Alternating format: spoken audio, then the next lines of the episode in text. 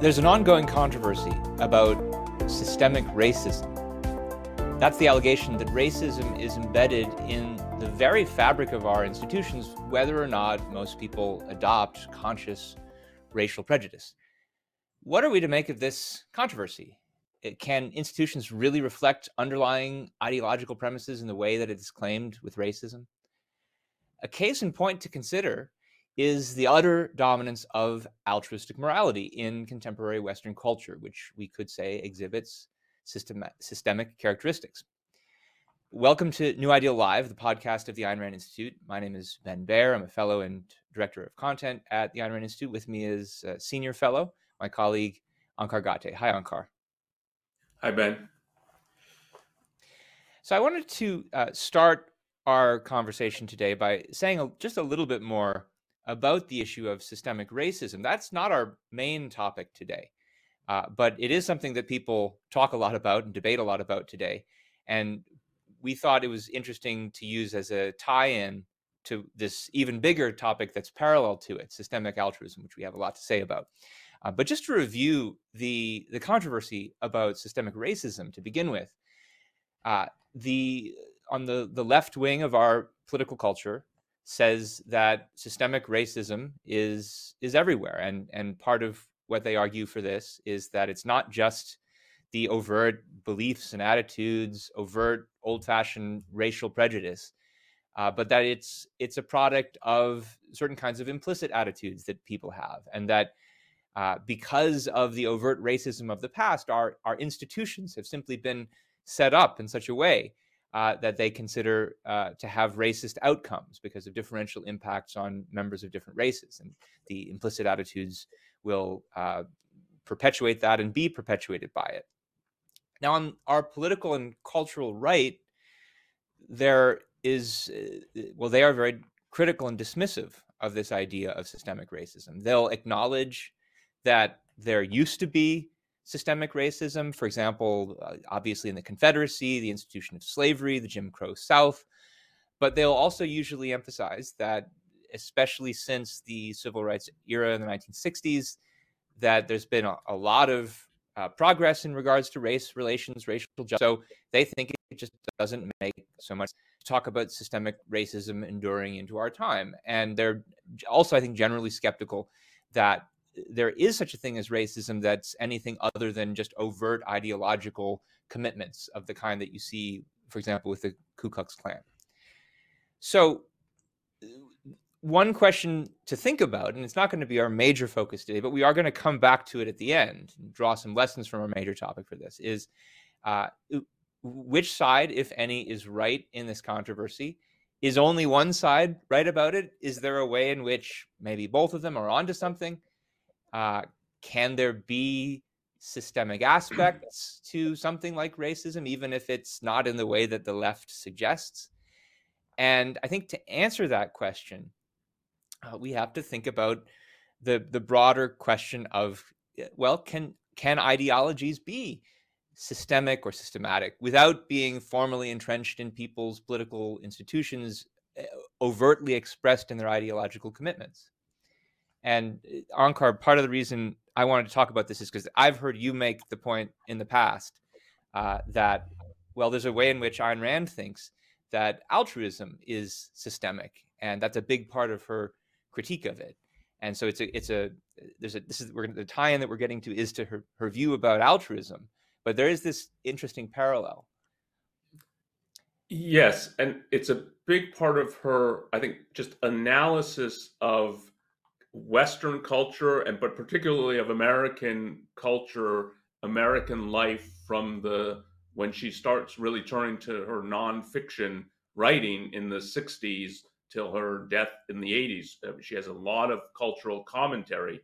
And part of that commentary is about the nature of altruism in the sense, I think once she writes Atlas Shrugged, she thinks she's established proven that altruism is evil and enormously destructive. And we can talk a little bit about the way that she thinks about altruism, why she thinks that.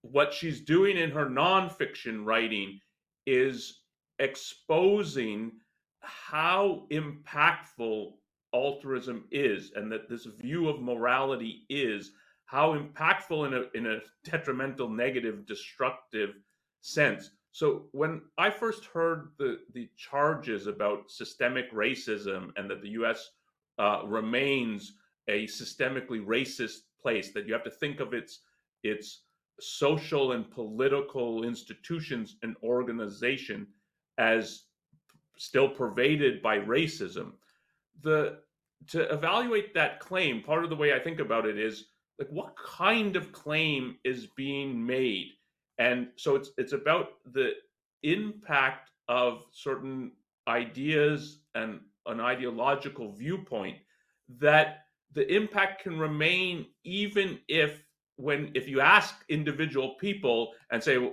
are you a racist? Do you, do you think blacks and whites should be separate? Should there be a color only sign? So of what you saw in the jim crow south most people would say no. They'll say no i repudiate that. So and yet um what so the claim is yeah but that's not the whole story and i think there's a way in which you can think of Ayn Rand's analysis of altruism is that it's systemic in Western culture, and as I said, particularly her focus of her cultural commentary is in the institutions and organizations of the contemporary American world, of the way politics is working, and more broadly, the, the way the culture is moving.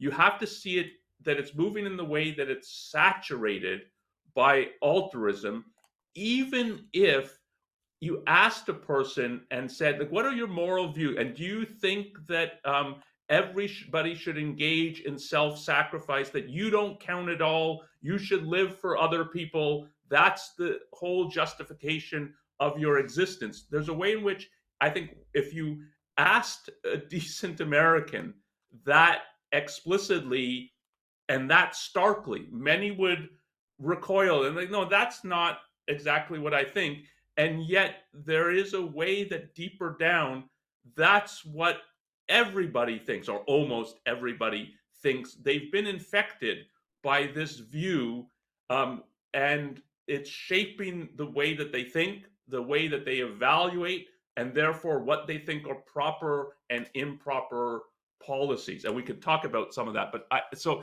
part of what she's doing in her analysis is really showing um, it may not be obvious to you the way that altruism is has infected all cultural issues but it really has and what i'm doing in part of my analysis what she's doing is showcasing the way that it's in play and driving things such as for instance the vietnam war that nobody would understand that it's and her view is you can't understand our whole foreign policy and i agree with this completely unless you understand that it's driven by altruism. And it's driven by altruism, even if the top generals say, no, we're fighting for America and for America's interests. That's not actually what's happening.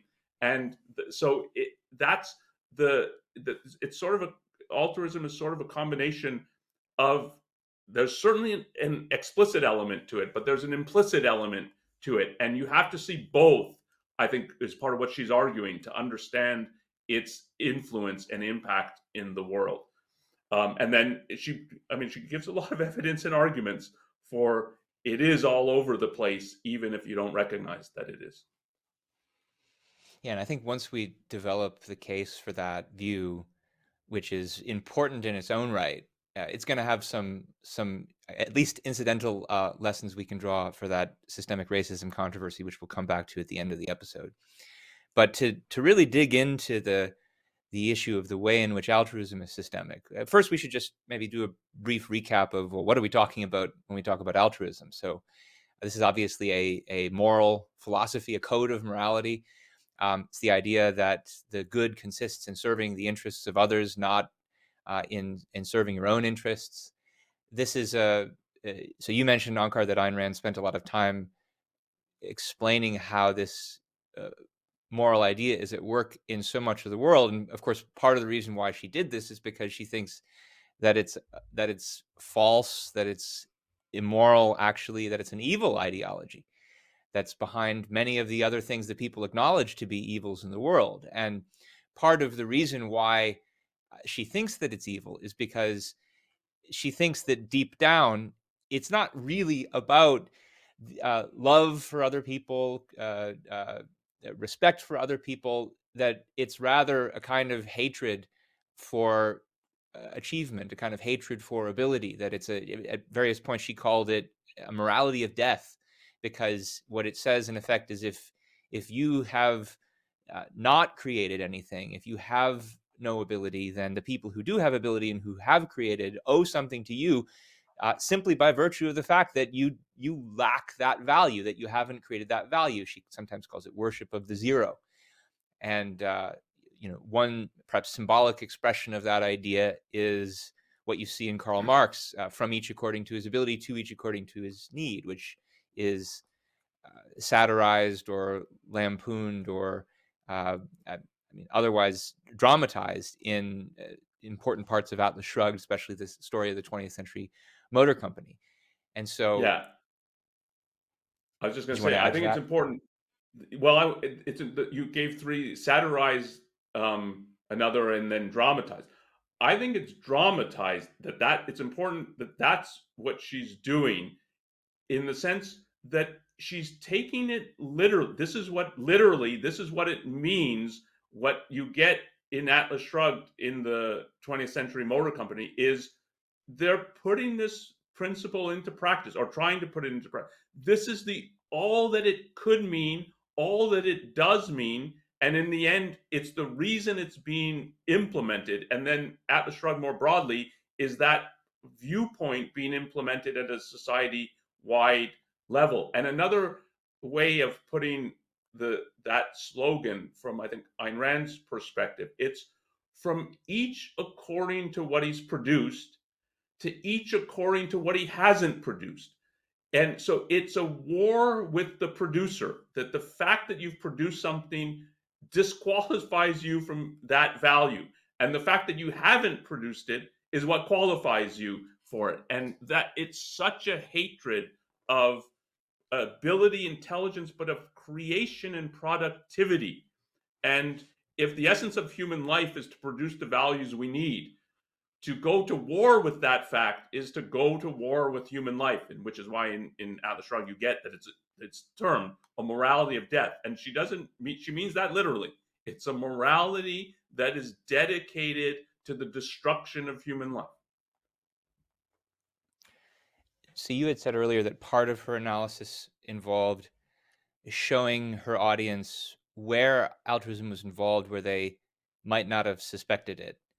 Uh, now, I, I suspect that many people who are watching us today are already familiar with Ayn Rand, and so because they're because they've read so much of what she's written on this subject, they like us and like like she did, they see we see altruism everywhere, and indeed it is everywhere to be seen if you're if you're on the lookout for it. Now we'll we'll have to talk later about why not everybody does see it, but uh, if you look in our political culture on the the cultural political left, environmentalism is asking us to sacrifice our our standard of living, our technology, uh, for the sake of pristine nature. And so you have uh, movements like Extinction Rebellion. Uh, we have egalitarianism also on the political left, where people of ability and achievement are uh, sacrificed to those without it in the name of equality. Nowadays you even have this movement that calls itself effective altruism and so it's it's like wearing it on its sleeve uh, asking people to earn as much money as they can just so they can give it away and we've we've commented on this uh, movement recently and uh, uh how it's uh, suddenly come into the the political scene of course it's not just the left on the cultural right uh, increasingly various conservative politicians are, are asking us to sacrifice various individual freedoms and our happiness, all for the sake of uh, the family uh, or for the nation or for God. Uh, there are, I think, many examples to talk about, which we've detailed in previous podcasts. Probably the most obvious one that comes to the top of my mind is the anti abortion movement, which is a prominent, increasingly prominent part uh, of the political uh, right.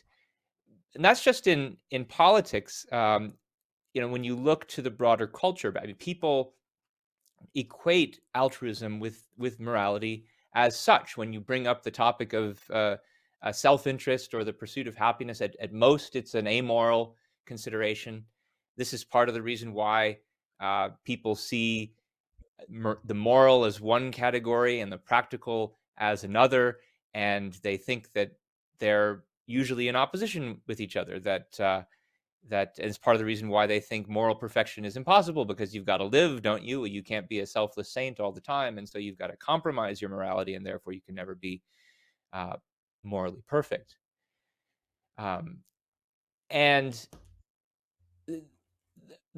you see this in the politics most obviously, and the way in which I think if you if you uh, most people who are familiar with the objectivist position on this question would acknowledge that there is a systemic aspect to altruism is insofar as it shows up in overt political systems. And, uh, the, both the political left and the political right, when they get into power, uh, will will implement it in one form or another, and then propagandize for it. So socialism and the welfare state are both the uh, the leftist versions of altruism in action in politics, and uh, fascism and nationalism are the the right wing version of altruism in action in politics. And uh, these are political systems which uh, have systematic effects on people, not only because when they're in power, they're able to propagandize on behalf of their ideology and therefore influence people to adopt it and continue to spread it, but they they actually implement this ideology by force.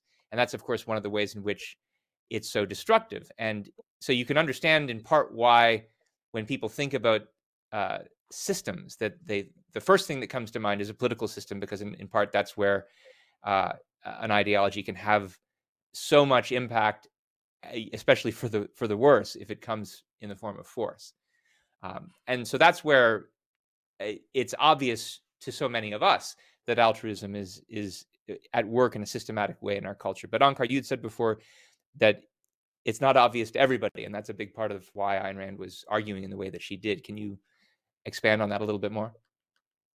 Well, take the examples that you just brought up. So she thinks of communism and fascism as going together as superficial variations on the same fundamental theme. That is not how they were thought about at the time of their rise. It's not how they were thought about in World War II. They were thought as two systems in competition with each other. And Nazism, even though it's National Socialism, I mean, that's what it means, is viewed as, oh no, this is an expression of, of being selfish, egoistic. It's they want to advance the German race. They're they're trying to advance their national interest. That's the problem with it. It's too selfish. It's too self-interested. And even some some um, people like Hannah Arendt who have a in many ways a perceptive analysis of fascism. So think of it, it's too logical, too rational, too dedicated to the self.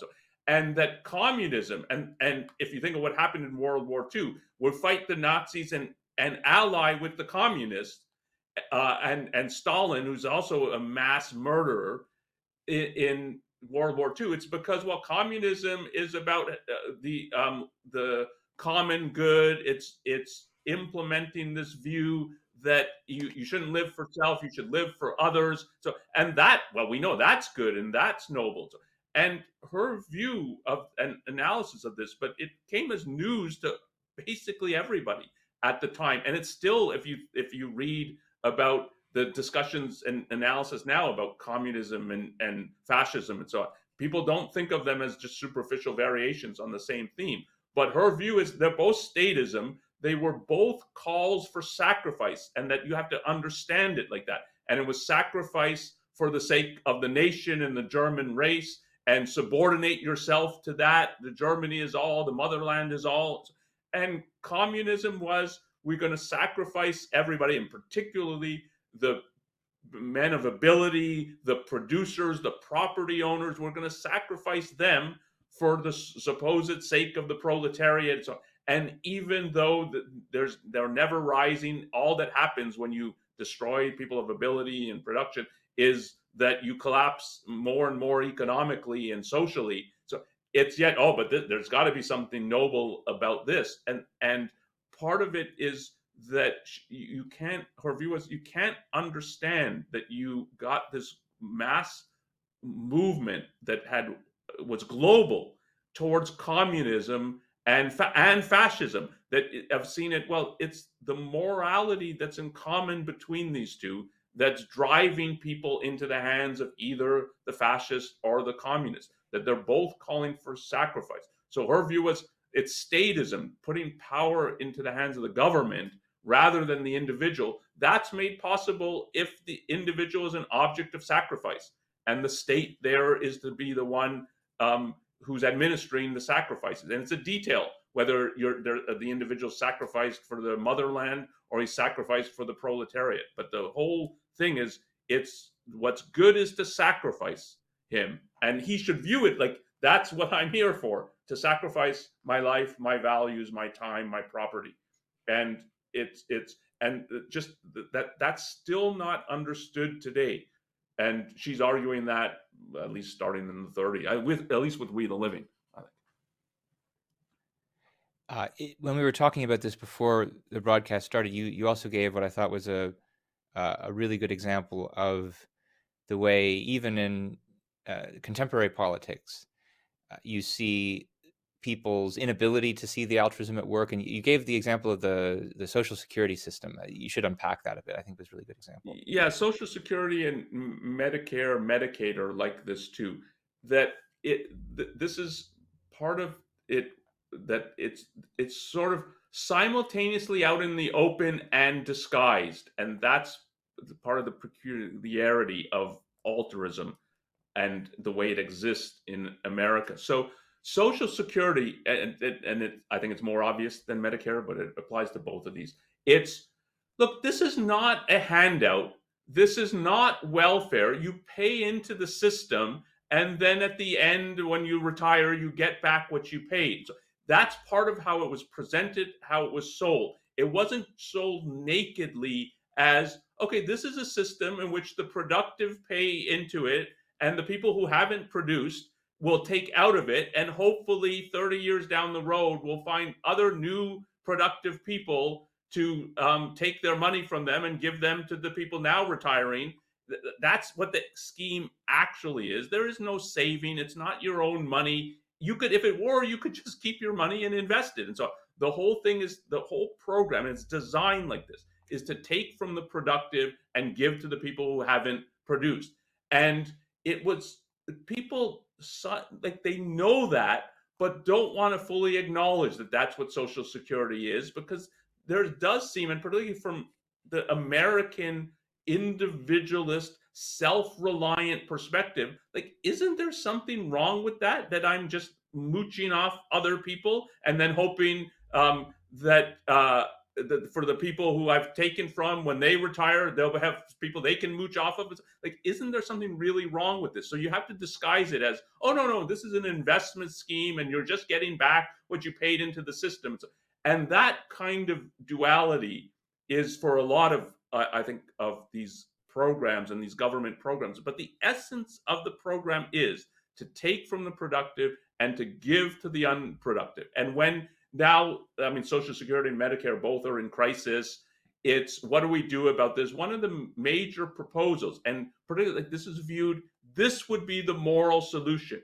It's we're, we're going to means test it, and so the people who because they also have saved a lot or they earned a lot, and so they won't be able to collect social security even they paid into the system shouldn't they just be collecting their own money oh no we'll use we'll take that money and give it to the people who um, now don't have savings and so on. And so, I mean, that tells you the whole purpose of it is to take from the productive and give to the people who haven't produced.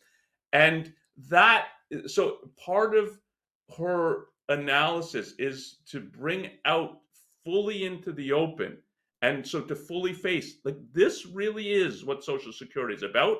This is what the scheme is. And this is what the ultimate justification is. And the reason people accept it, even in America, is they more and more accept the idea that if you're going to be truly moral, you have to accept the idea that what morality is about is taking from the productive and giving to the non productive. What disqualifies you from a value is that you produced it, and what qualifies somebody else is the very fact that he didn't produce it.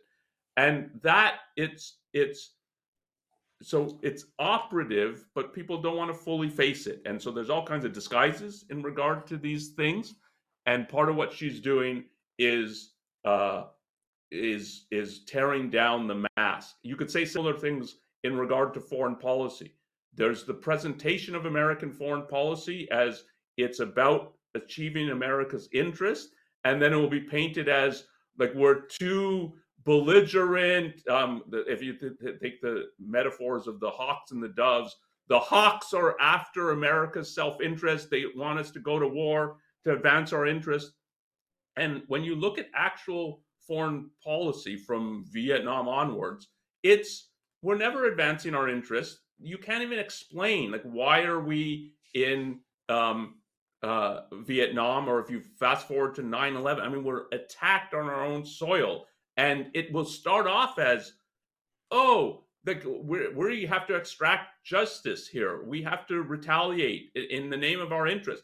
The war will be it's it's the pursuit of infinite justice. Oh no you can't call it that and you can't say we're trying to protect our interest in oil or energy. And it morphs into it's a war to bring freedom to the iraqi people um, and that it it and it like okay everybody can okay that can be a justification and that's an altruistic justification like we're not gaining anything but look we're helping other people so isn't what we're doing good so and the I mean, nobody could tell you what we're doing or trying to achieve in Afghanistan, how this will advance our interests.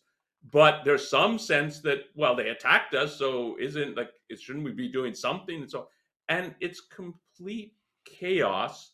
But the the fundamental driver is we dare not really assert our self-interest. It has to be self-sacrificial in some way. So it's okay. We're bringing schools and education into Afghanistan. So and the the collapse of that whole thing with Biden retreating, it I mean it's tragic, but it's el- it's an eloquent symbol of you really think American foreign policy is driven by trying to achieve our self interest? We had no idea what we're doing. We had no idea how to withdraw. And it's a travesty for us and a travesty actually for the Afghani people, for anyone who actually desired freedom. So, but it's again, it's it's it's this kind of um, it, it's a massive pretense that they you don't want to openly say down with America's interest. All we counts is everybody else, and so on. And yet you dare not assert your interest, and so you're in this no man's land. I mean, for Vietnam, it was a no-win war. what is that? Um, and that's part of what altruism does, and it, that she's writing about these kinds of issues. She's exposing the way in which altruism is so corrosive. Uh, so a few minutes ago, uh, one of the examples that you were giving of a case where people don't see the role of altruism at work was the difference between uh, they see this massive difference between communism and fascism, and and she helped demonstrate how really they were united by a common moral idea. And you mentioned why uh, you you really have to bring in the role of moral ideas in explaining the course of history. Why is it that so much of the world in this period is turning toward totalitarianism? Why is it that so much uh, sacrifice, both both voluntary and involuntary, is being done? Was this it's the role of this unified moral idea? And I think what that speaks to is a, is an even broader issue of the systematicity of this of this idea that yes the perhaps the most obvious way in which there's a system of altruism is is in the form of a political system but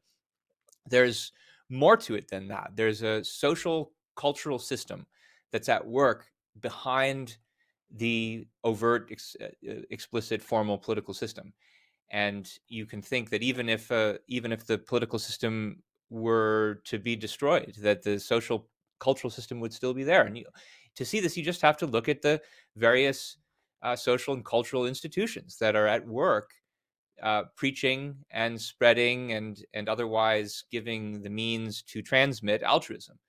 Um, the most obvious two examples, and there's more than this, are the the churches and the universities. I mean, churches explicitly preach this kind of morality. I would argue, and have, have written and am writing about how it is, in fact, the originator of, of altruism today, including the secular varieties, that it's ultimately rooted in the Judeo Christian moral tradition of, of loving thy neighbor and being uh, your brother's keeper.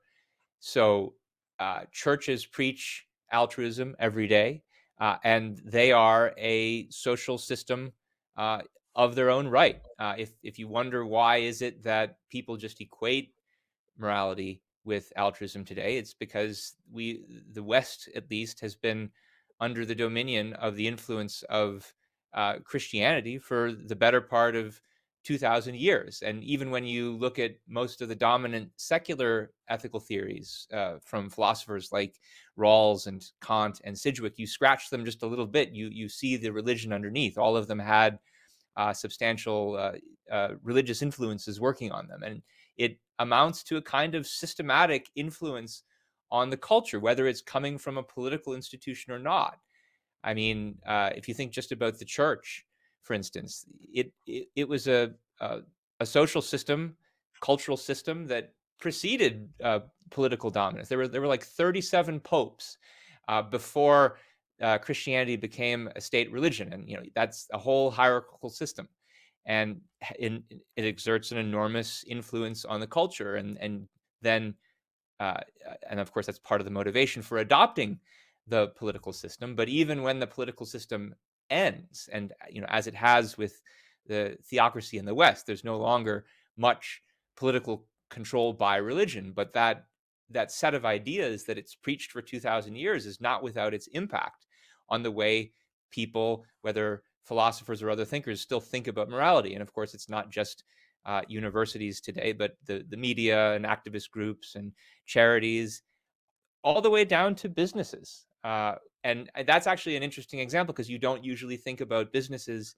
uh, being altruistic. You think of them, they're concerned with making profits. But at the same time, we have uh, so much uh, rhetoric of how businesses need to give back to their community. And I mean, that's an interesting example of the same kind of thing I think you were talking about with regard to Social Security. That uh, if you put it in terms of giving back, it makes it sound like it's an act of justice because there's something we've taken from you, and so we're paying it back. And so that's the policy of a trader. But uh, it, you know, in fact, it, that's not actually an issue of justice because businesses made their money by by producing a value that people purchase voluntarily, and so anything over and above that is either charity, uh, uh, which can sometimes have a self-interested basis, but very often, more often than not, when people talk about it as giving back, it's it's altruistic, and you see this in the form of so many different you know uh, uh campaigns that businesses engage in like, to sell green products or uh, uh, be nature friendly or what have you. And this is what Ayn Rand was talking about when she talked about transmission belts between the philosophers uh, including here, I think the universities and the churches and the, the rest of the wider culture. And it's if you think about transmission belt, that's like a metaphor to a, a, trans, a transmission belt in a motor. And a motor is so it's part of a wider system. There's this wider social system uh, of which uh, the political system is one important uh, mechanism and expression, but it's certainly not the only one. I don't know if you had anything and, to add and, to that.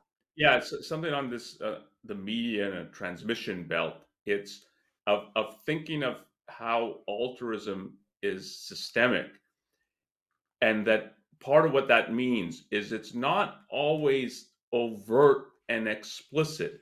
And the people operating in the system don't even always know that yeah what i'm doing here makes sense only because of altruism. And if you had a different view in morality it wouldn't make sense. There's a way in which they just think well, I'm just doing my job. I'm just reporting the news. And so, uh, not to give a, a example in the headlines right now, the student loan forgiveness issue that Biden is pushing, and it's before the Supreme Court.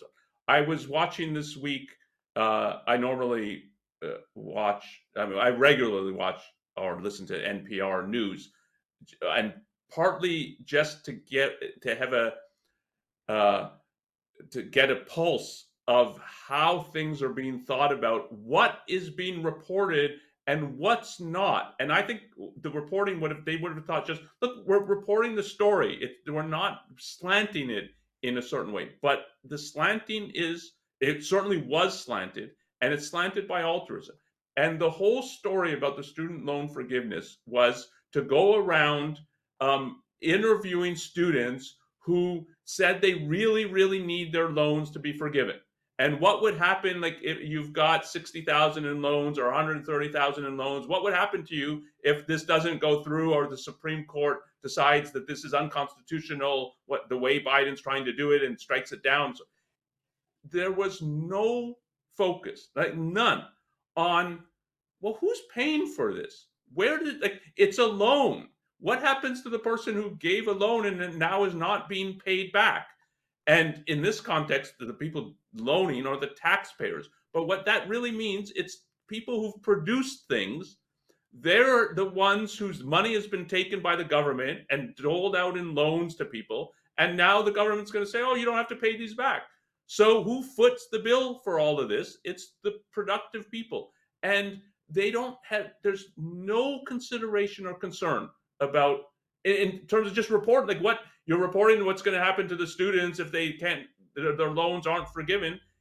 There's no reporting on well, what happens to the people from whom this money has come? What does it do to their lives? So, and that is, they wouldn't think of, there's a need to report that because we're report, we're holding, we're looking at this sort of through a moral lens and if you look at it through a moral lens, all that counts is the people in need and the people who haven't produced anything. They're the ones entitled to it. And really, and it's presented sort of as this conservative Supreme Court might say that this is unconstitutional and prevent the government from doing something that's good. That the whole, and it's not, the, the whole framing is implicit, but it's certainly there if you know how to look at what is happening. And that's part of what it means to say altruism is systemic. It's they wouldn't really understand that the, what they're doing only makes sense because they've bought into altruism. And so there's a way in which they're then helping to perpetuate it because the whole story is the, the what it upholds is these uh, supposed victims who might whose loans might not be forgiven and that's what we should be care about and that's what we should be concerned with and the people watching it will be oh yeah i guess that's what we should care about and have, we should have some more concern about that so and that's part that's part of what it means it's a transmission belt and it's not just transmission belt is that they're explicitly advocating altruism. It's just the whole presentation is colored and indeed framed by altruism. I should mention someone in the chat uh, gave the example of ESG, and I mean that's another good example of a way in which, for those who don't know, this is environmental social governance. It's a, it's a philosophy of investment that a lot of uh, investment firms have started adopting, and it's a condition that they have for for giving out capital. And there are like I've talked with people in the energy industry who who can't get money from some of the kinds of banks they used to get money from because if you work in the energy industry, especially fossil fuels, it's it's regarded as uh, bad for the environment, and you're not sacrificing enough if you're if you're uh, if you're getting profits from that kind of that kind of uh, uh, value production. So, and that's something that would exist in a culture even if uh, all kinds of these government programs were were abandoned. That you, if people still shared that philosophy, they'd still be running uh, some of them at least would be running uh, investment firms along those lines. I don't know how long because I don't know how long you can stay profitable that way, but at least for a while.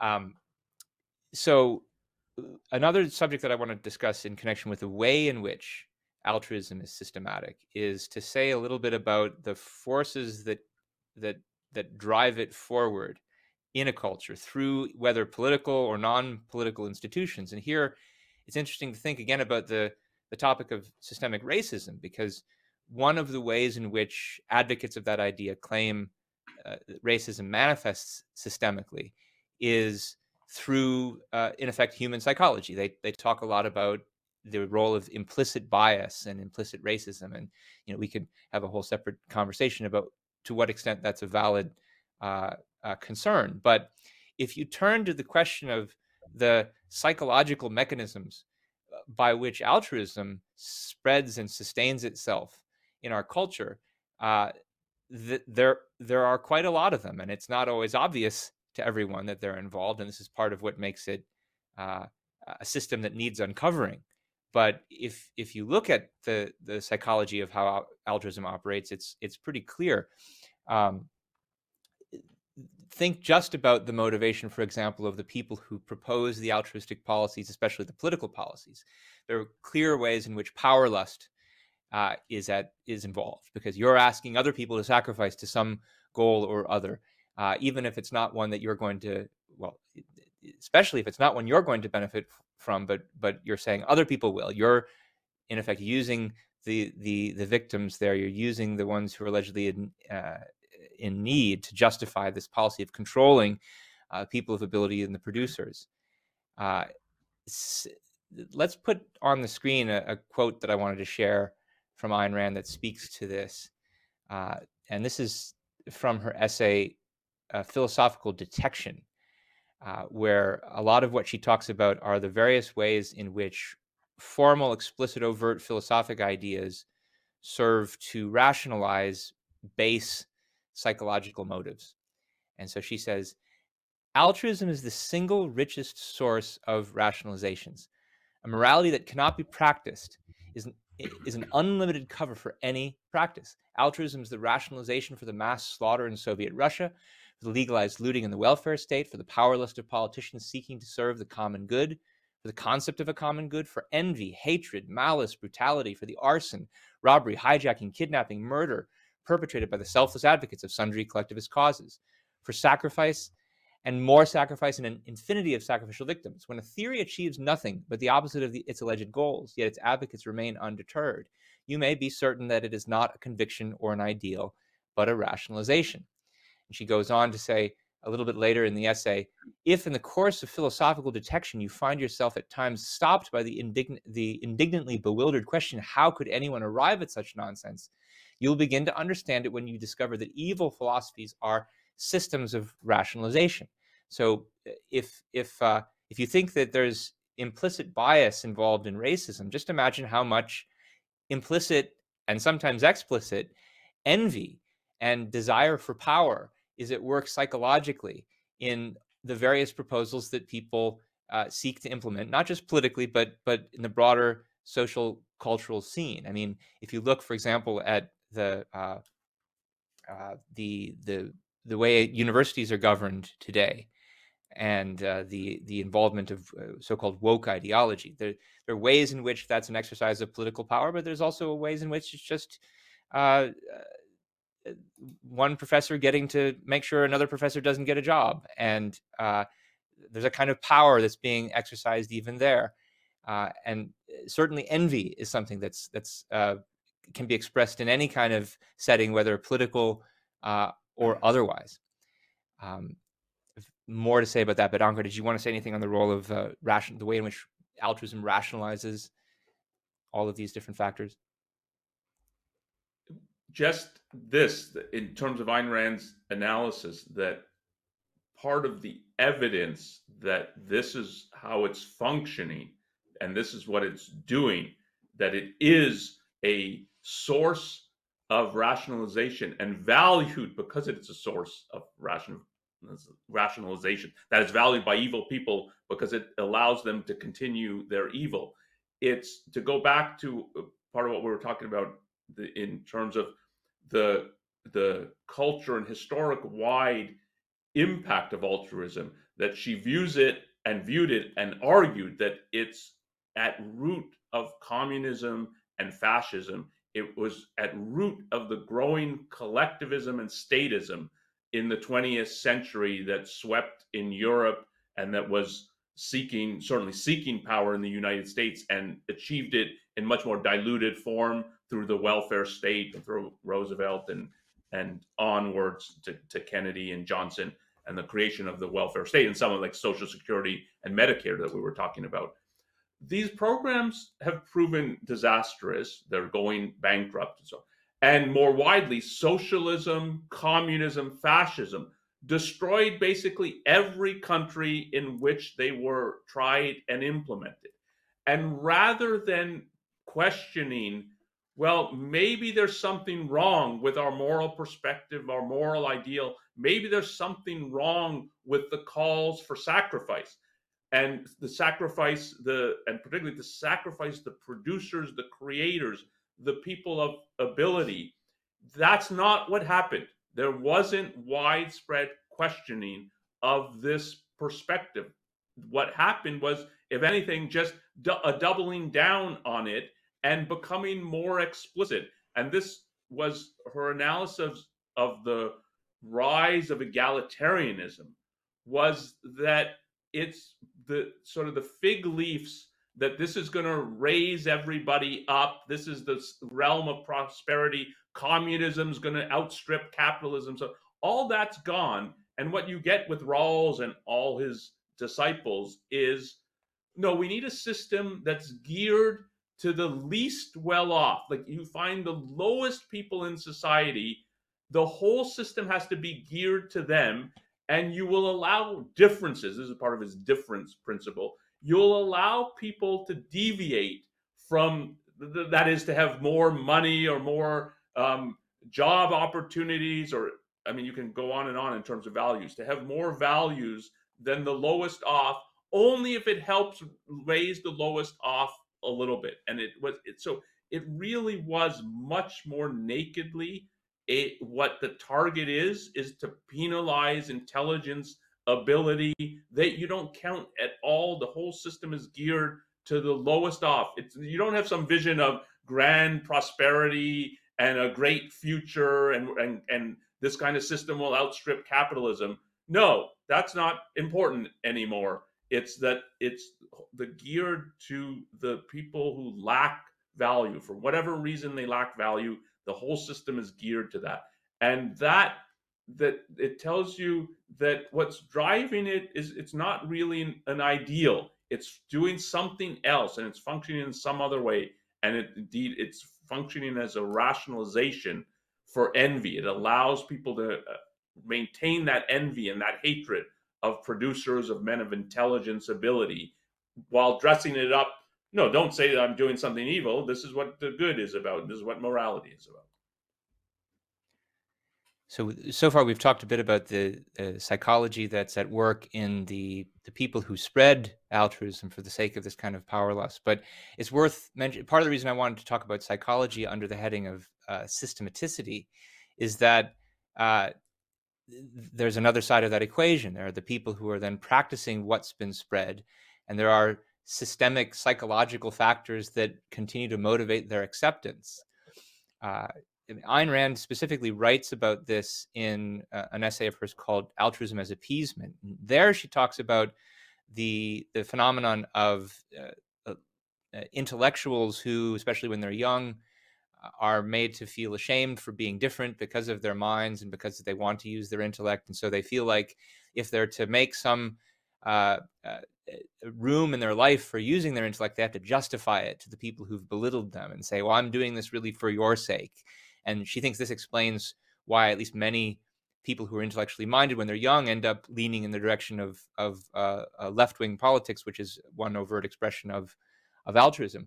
Uh, and that's a case where there's a, a, kind of insecurity that a person has, a certain kind of lack of self esteem. They're not they're they're afraid to stand up for themselves in the face of criticism and disagreement and altruism then gives them a justification for the the way in which they're being different. Well, I'm just using my mind to serve you. I'm just using my mind to serve the greater good, and uh, that makes them feel good about the, the, what they're doing is is actually a, a, moral and admirable thing, even if in fact it's a kind of manifestation of cowardice. And I think there's many smaller scale versions of this. She's talking about uh, where where we see it like among uh, uh, highly functional intellectual types. But I've been reading this book recently called um, Pathological Altruism. And uh, it's got all kinds of examples of uh, where, where, you see the same kind of dynamic uh, people who are codependents, who are uh, enabling addictive uh, members of their family, um, kind of battered spouse syndrome, where someone can't get out of a relationship, they feel guilty about leaving, um, even down to like uh, obsessive compulsive disorder. People are uh, afraid of getting other people sick. Um, the kind of survivor guilt that sometimes goes with uh, post traumatic stress disorder. These are all cases where uh, some kind of insecurity, and, and some kind, in, in, some cases, it's not a person's fault, but uh, for whatever reason, they lack self-esteem, and and altruism encourages them to be self-effacing, encourages them to double down on on on being a victim, and they're able to justify it to themselves because they think, well, I can't be selfish and assert my own interests here. And uh, I mean, a lot of psychologists see that this is uh, a, really, I mean, they call it pathological altruism. So there's even on a psychological level, they see there's something wrong with it. But interestingly, in this book, they never they never go to the uh, to the extent of saying, well, maybe there's something wrong with altruism that gives people a reason to act in these pathological ways. Um, another way in which there's a system here it's not just there's psychology on one end and psychology on the other there's psychology there's a psychological relationship and that that uh, by which altruism is spread and I, I think this is more or less uh, what Ayn Rand herself was writing about when she talks about the the sanction of the victim that in effect that's a kind of positive feedback mechanism in the system where the better people because they don't fully understand the nature of the the role of altruism, uh, especially because it's it's not always overt in the way that um, that, uh, uh, that people think it might be. Still end up practicing certain elements of it or accepting certain premises of it, uh, and thereby emboldening uh, the, their victimizers, thereby emboldening the, the people who are going for power, making them think that this kind of power lust is actually efficacious, helping them to evade whatever insecurities they have that are making them engage in this kind of exploitation. And you certainly see uh, this kind of thing happening in, in various places in, in Ayn Rand's fiction. Like think about the, the relationship between um, Cherryl and James Taggart, where where Cherryl is is internalizing a lot of the altruistic messages that James is preaching her, and he's using that to control her. And it helps him think that he's better than he actually is, that he's able to put one over on her, and she's further victimized because of it.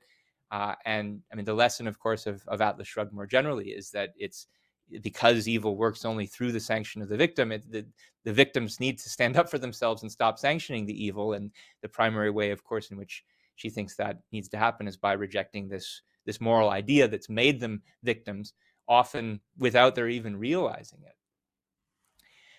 Um, and that's cases where people are victimized by an uh, an internalization of altruism when they don't necessarily know that it's altruism doing it, but they don't deny that it's doing it. But I mean, I think it's an important phenomenon to talk about is that, like, if you live and you grow up in a, a culture that's saturated by altruism in the way that it is, like, even when you're a fan of Ayn Rand and even if you're an objectivist, uh, it's not like you read a few books and eh, decide this is that you, you were wrong about altruism before that that's just going to immediately instantaneously overnight purge it from your system i mean i don't know about you Onkar but uh, I, I was raised uh, religious and was certainly uh, explicitly altruistic in my thinking um, you know for a good number of years. And when i discovered objectivism it was a big it, it, took a long time to uh, really purge some of those altruistic premises and some people would say i haven't done it completely.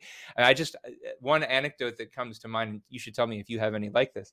Um, i'm in i'm in grad school and uh, by this time i've been studying objectivism for a few years i think of myself as an objectivist i'm studying to be a philosopher and yet i moved to a city for graduate school where i had never seen uh, panhandlers before uh, or I had never seen panhandlers where I grew up, and now I'm seeing them in the city for the first time. And for a few a few occasions, like I felt guilty walking by them and gave them money, you know, for only for the reason that they were asking for it. And it even after uh, a few weeks, I thought about like, wait, why I shouldn't be doing that. That I shouldn't feel guilty walking past these people, and especially when I found out that they weren't really trapped without a car like they said they were. But that was um, that's just one, I think, of many examples of, people. and I know I've met other people who are objectivists and who think of themselves as egoists and who still, you know, feel the pull of the guilt uh, that they internalized from a from a young age. I don't know if you have anything to to add to that. I wasn't raised religious, thank God, um, but but yeah, it, it it is it is impossible to not have absorbed some altruistic perspectives if you're growing up in contemporary culture. And basically, and I mean, grew up in Canada, but it doesn't it doesn't matter if you grew up in Canada, the U.S., the U.K., Germany, France. I mean, basically any Western country, and you'll absorb an altruistic perspective. So one that I got, and it took some time. It wasn't that hard to eradicate, but it was hard to identify. Once identified, it was easier to eradicate. But it was the I had basically always sympathy for the underdog. And there is a sometimes a legitimacy to that, but what altruism inculcates is yeah, it's always the person who uh, in contemporary terminology is marginalized. That's the person who counts precisely because they don't have values and you're not supposed to ask the question like why are they marginalized? Why don't they have values? One of the things altruism packages together is a victim in and that means a victim of injustice and a so, so-called victim that just means they don't have values because they couldn't be bothered to, to pursue values and to produce them and to create them. And you're not supposed to make that kind of distinction. So in older america there was a distinction between um, the deserving poor and by implication the undeserving poor. It's the poor who it's through no fault of their own. They were trying and they're hit by tragedy the a spouse dies a, a fire destroys your home and so on and you help them out but you're helping them out in the name of values and that they're interested and trying to produce values. And the undeserving poor was the people who just turn to drink and it's they're wasting their life away and now making claims like can you give me money? and so on. And no you're not deserving of help. There was that kind of distinction that the progressives um, adamantly and consciously warred against. You're not allowed to, to make that distinction between the deserving and undeserving for poor. The fact that they're poor is what entitles them to value and that's altruism. And so here the separating out is there are underdogs who uh, are the marginalized who are victims of injustice and you should be on their side and you should have sympathy to them.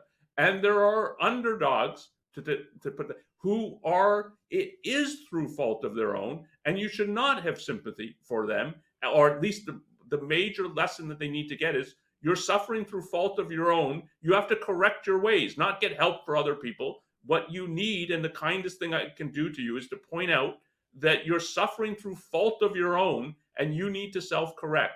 And altruism blurs that. And it when i understood that like that's part of what's going on and so there's something legitimate about sometimes caring about underdogs and sometimes not it's okay you've got to break that package deal up but it's a package deal i absorbed because it's pushed in the culture so i think we've uh, uh, we've uh, said most of what we want to say about systemic altruism, but I, I promised that we would at least bring this back uh, for a little bit to the topic of the tie-in, the systemic racism. Now, we're not going to we're not going to settle this question today, uh, but I, I, think we should at least leave people with a few uh, uh, bits of food for thought on how to maybe resolve their thinking on this topic in light of what we've just established that that there are systematic social political forces that are not always overtly expressed in people's ideology or in political systems.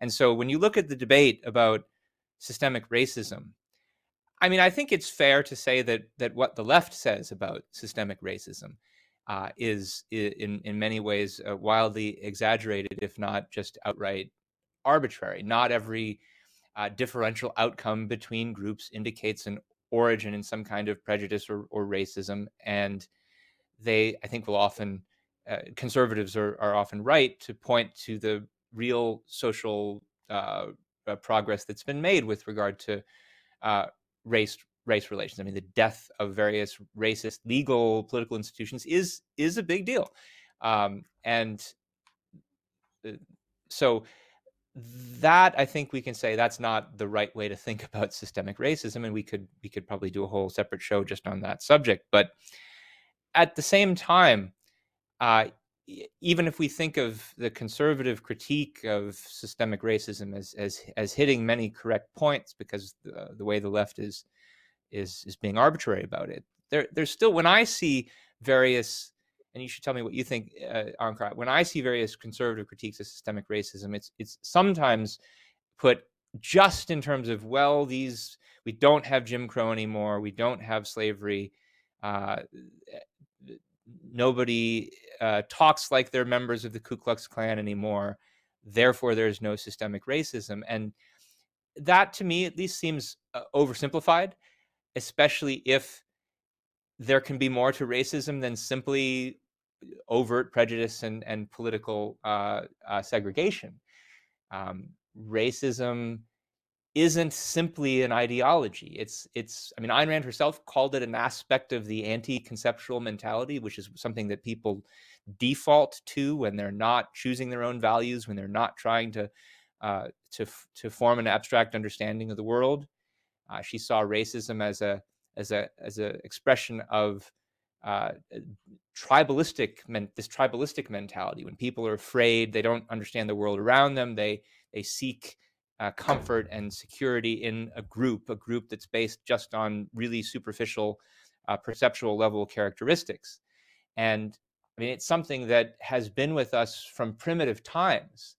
Uh, you, you could argue it's this kind of tribalistic racism is one of the most ancient forms of social organization and precedes any kind of uh, ideological political expressions of it. I mean, you only really get ideological racism where people try to come up with racist scientific theories as late as the 19th century, and you only start to see it implemented in that in those terms in politics at, around the same time. But it's it's much older, more ancient, more primitive than that. And so, if that's the kind of psychological basis for racism, which does get expressed in political institutions. And when it does, it's really, really bad.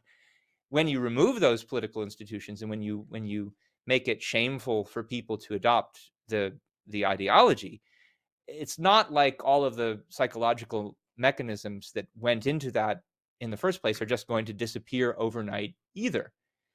Uh, and you know, you could argue that there's ways in which uh, our culture helps them disappear and Ayn Rand thought that uh, capitalist politics helps them disappear even faster. It incentivizes people to see other people as trading partners and not as members of some race or another.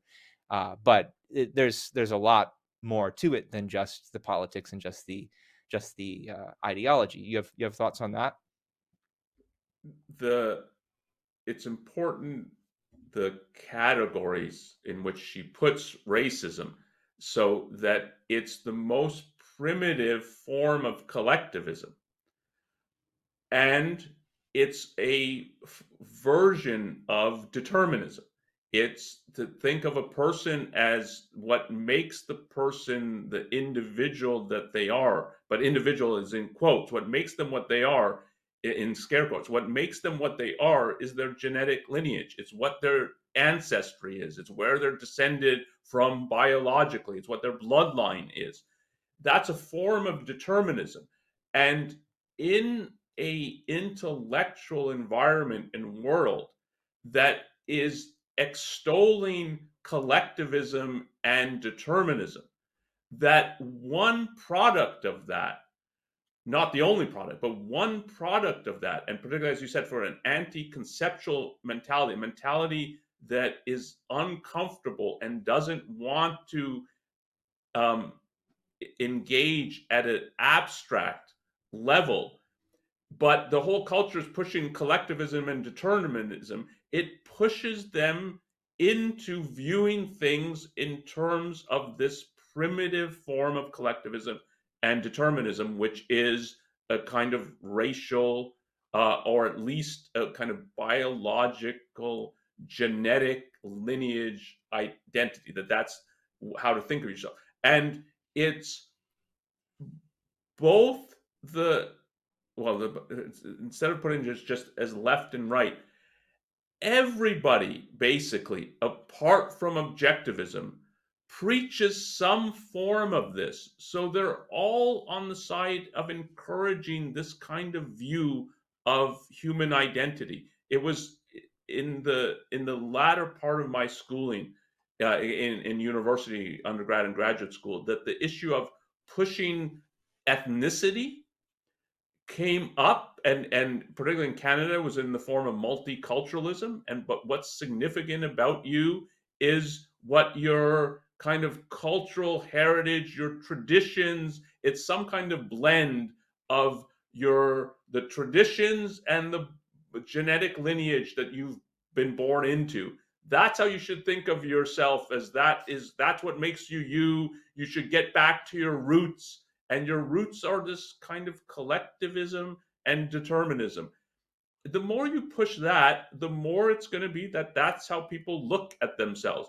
And the you had talked about it you put it as conservatives. The conservatives push an anti-conceptual agenda. They push the this worship of tradition in in a really primitive kind of way of which their love of religion is an aspect of it um, and it's both religion is anti-conceptual. It's it's bogus abstractions. It and thinking of it of of conservatives of of b- being willing to walk together with anti-evolutionists. Um, like what is more anti-conceptual and primitive than to reject Darwin and everything that he's taught us because although that's what my religion says and that's what my traditions say we should do the more that that is the environment that everybody's raised in, that you would think that um, some kind of racism, not necessarily looking exactly like Jim Crow and so, is going to be on the ascendancy.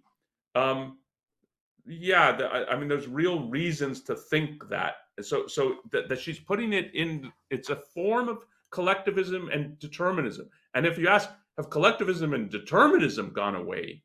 Uh, no, I think they're both on the ascendancy in different ways. And one byproduct of that is these things in their most primitive form will also be now back to on the ascendancy rather than in retreat.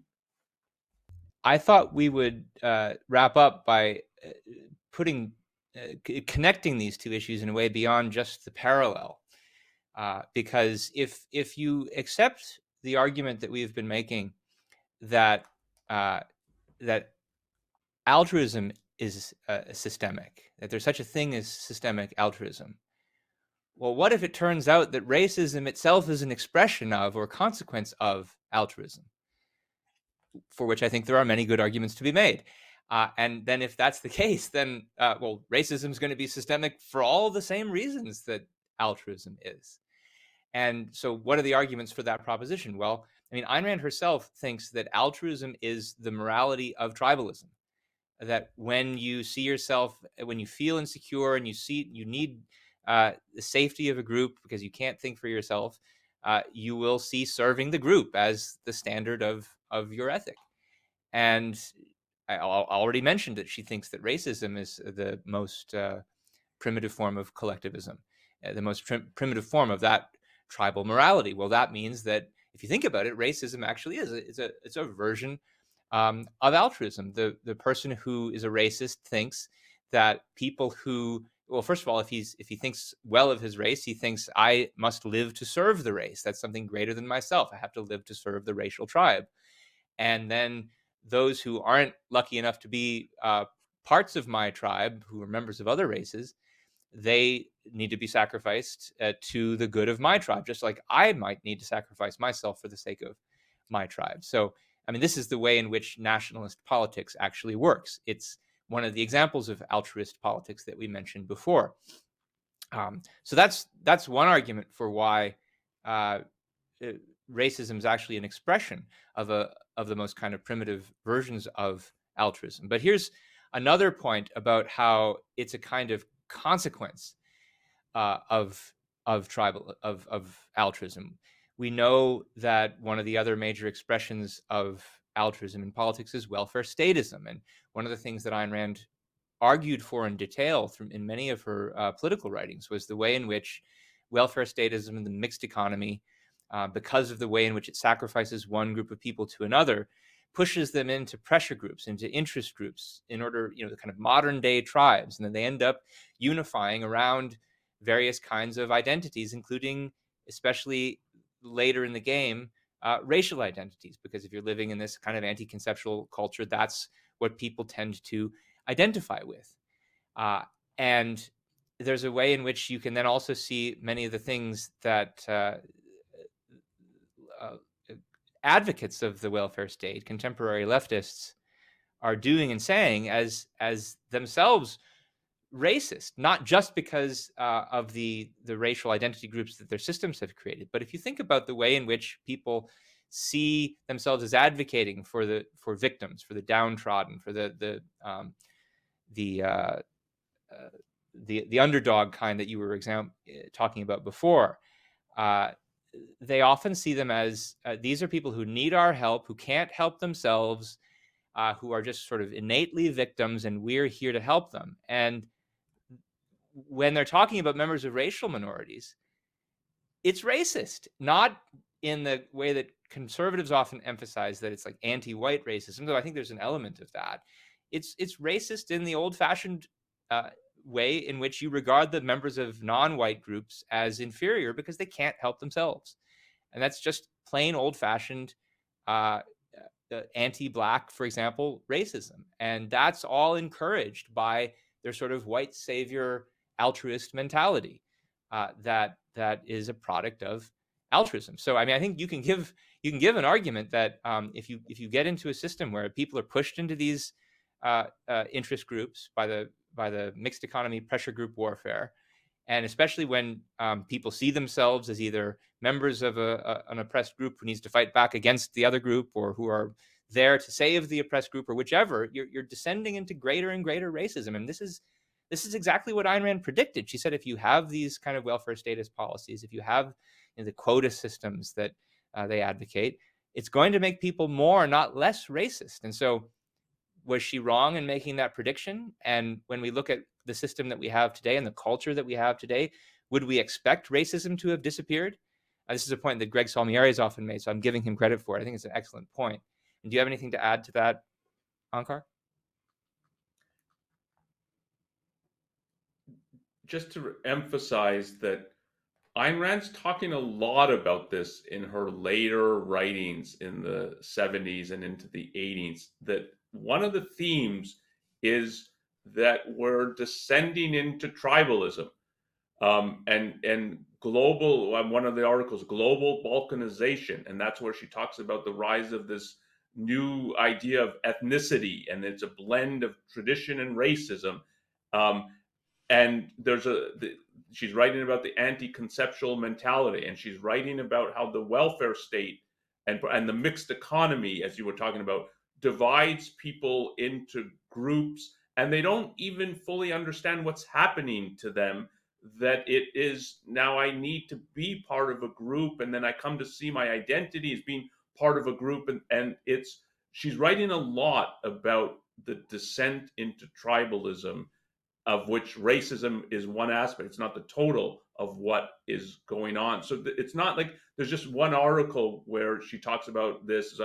this is a theme for her. This is where she thinks the direct the direction in which we're heading, and the the I think she thinks the wider world is ahead of the U.S. The U.S. is the best in regard to this. She really liked, and I think for good reason, the idea that uh, America was a melting pot uh, and what that meant at a cultural and at a political level of, of taking immigrants from all around the world and keeping what's best, them learning American ideals, which many are the best in the world, certainly the best political, moral perspective on human beings and human beings' relationship to government and their nation.